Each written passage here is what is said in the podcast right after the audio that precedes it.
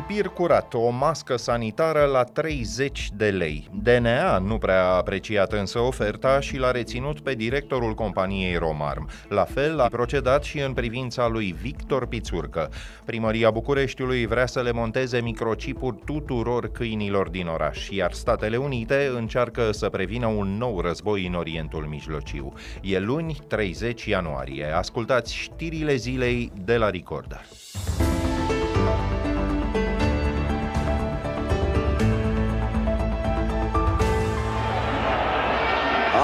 Scandări uh, rasiste. Mai degrabă iredentiste decât rasiste.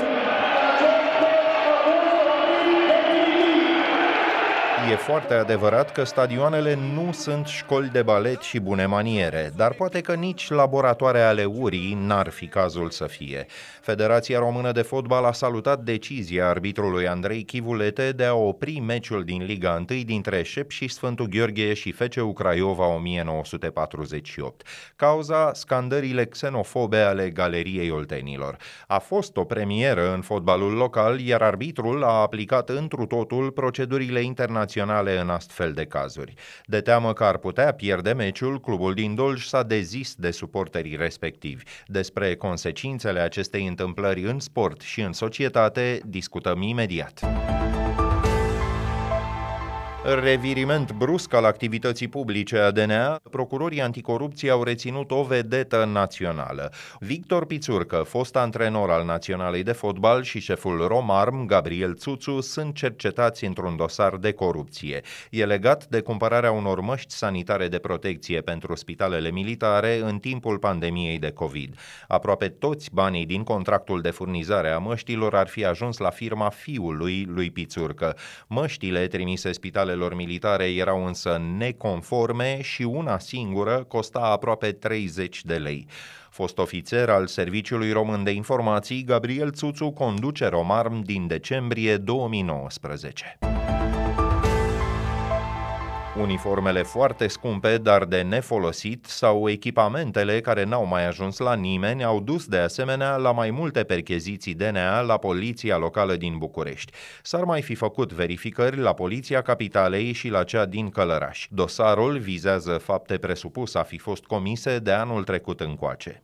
Încă din octombrie, liderul sindicatului Europol, Cosmin Andreica, avertiza într-un podcast Recorder că poliția a cumpărat uniforme de zeci de milioane de euro prin contracte cu un singur ofertant. Noi tot vorbim despre noua uniformă. În realitate, doar uh, undeva la 40-50% din elementele normei de echipare au fost modificate. Noi am mai atras atenția, de exemplu, asupra pantofilor de piele de ceremonie. Șase tipuri de încălțăminte care vor fi cumpărate din nou, cu toate că ele sunt identice cu cele pe care deja le avem. De ce a fost nevoie să cheltuim zeci de milioane de euro pe echipamente în condițiile în care noi deja le avem? Cosmin Andreica, liderul sindicatului Europol, într-un episod din octombrie al podcastului On The Record microcipuri și sterilizare gratuită a tuturor câinilor din București, dar și amenzi pentru proprietarii care se opun acestor demersuri. Iată primele măsuri anunțate de primarul Nicu Șordan în urma atacului de sâmbătă trecută în care o femeie a fost ucisă de o haită în sectorul 6 al orașului. Primarul capitalei propune și controle asupra acelor instituții și firme care lasă câinii de pază pe domeniul public. Voi propune în bugetul primăriei capitalei pe care o să-l votăm la sfârșitul acestei săptămâni o sumă consistentă pentru microcipare și sterilizare gratuită pentru proprietarii de câini din București, așa cum voi propune o sumă suficientă pentru extinderea capacităților din adăposturi. După cum spuneam, oprirea unui meci de fotbal din Liga 1, Șepși versus FCU Craiova, disputat la Sfântul Gheorghe, a provocat o dezbatere mult amânată despre rasism și xenofobie în România. Prea multe galerii, și nu numai de fotbal, sunt capturate de nuclee dure, spune pentru Recorder comentatorul sportiv Radu Naum. În opinia sa, un gest precum cel al arbitrului Andrei Chivulete era de mult timp necesar, dar nu mai este suficient fotbalul nu are chef să-i pedepsească pentru că își imaginează că ei vor putea să oprească întreaga mașinărie a fotbalului, scandând la nesfârșit uh, și, sigur, provocând de asemenea o clip de meci. Deci noi suntem prizonieri și unii și alții ai acestor oameni. Cred că e timpul ca această poveste să încheie. Nu se va încheia doar cu decizia lui Chivulescu, evident. Ceea ce ni se spune de mult este că nu putem să educăm acești oameni. Serios? Au educat peste tot, în toată lumea, cohorte de suporteri, toate națiunile care au vrut să o facă. Dar dacă nu s-au petrecut până acum aceste lucruri, Radu Naum, putem măcar presupune cu o oareșcare îndreptățire un soi de complicitate a cluburilor, la limită a jucătorilor? Evident că există o complicitate prin pasivitate, cel puțin. Există o complicitate prin faptul că acceptăm cultura rea a acestui mediu, că există și o cultură bună, așa cum este ea, fără să pur și simplu să ne gândim că ar putea să fie și altfel am văzut că, de exemplu, la Rapid, unde existau de asemenea și poate că mai există, o să mai fie tot felul de scandări și de reprezentări ale galeriei, am văzut totuși că poate să existe un anumit progres. Deci, dacă înțeleg eu corect, nu o să rezolvăm rasismul și xenofobia din societatea românească de astăzi pe mâine, dar de undeva ar trebui început și la o adică de ce să nu înceapă de pe stadion? Nu este simplu, evident că nu este ușor, nu se va face prin câteva întâlniri și prin câteva vorbe, dar nu cred că există altă cale.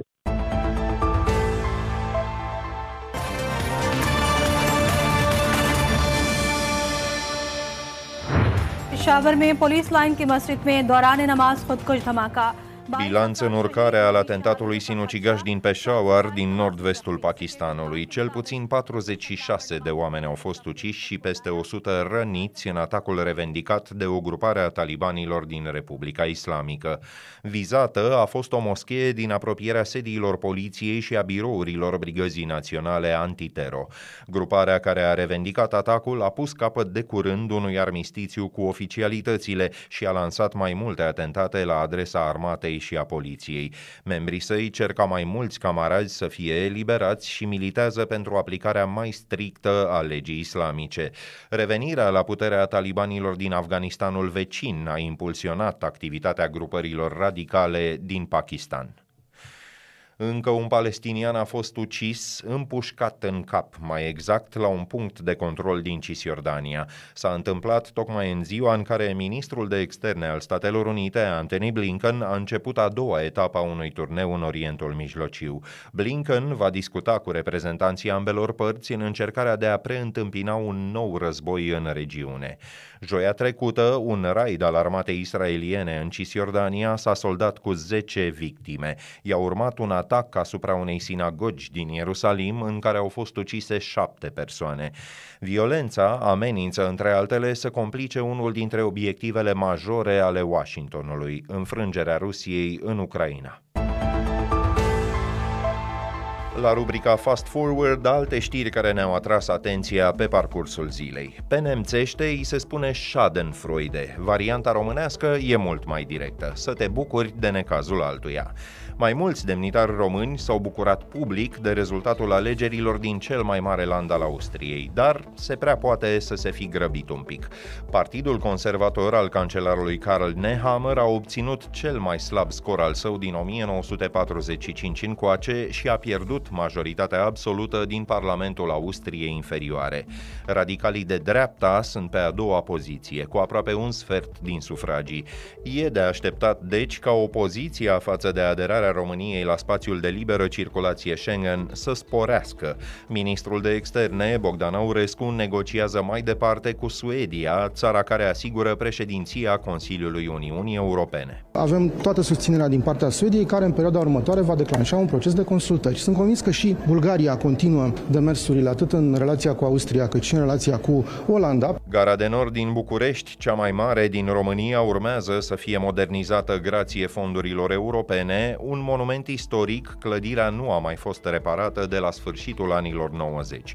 CFR așteaptă oferte până pe 6 martie, dar încă nu știe când vor începe lucrările. Și comunitatea civică de clic anunță că va da guvernul în judecată pentru a-l obliga să ia măsuri de combatere a schimbărilor climatice. Ar fi primul proces de acest fel din România. Demersuri asemănătoare au avut succes în Franța și în Olanda. Două mari orașe românești, capitala și Iașul, riscă deja să plătească sancțiuni europene consistente din cauza poluării aerului.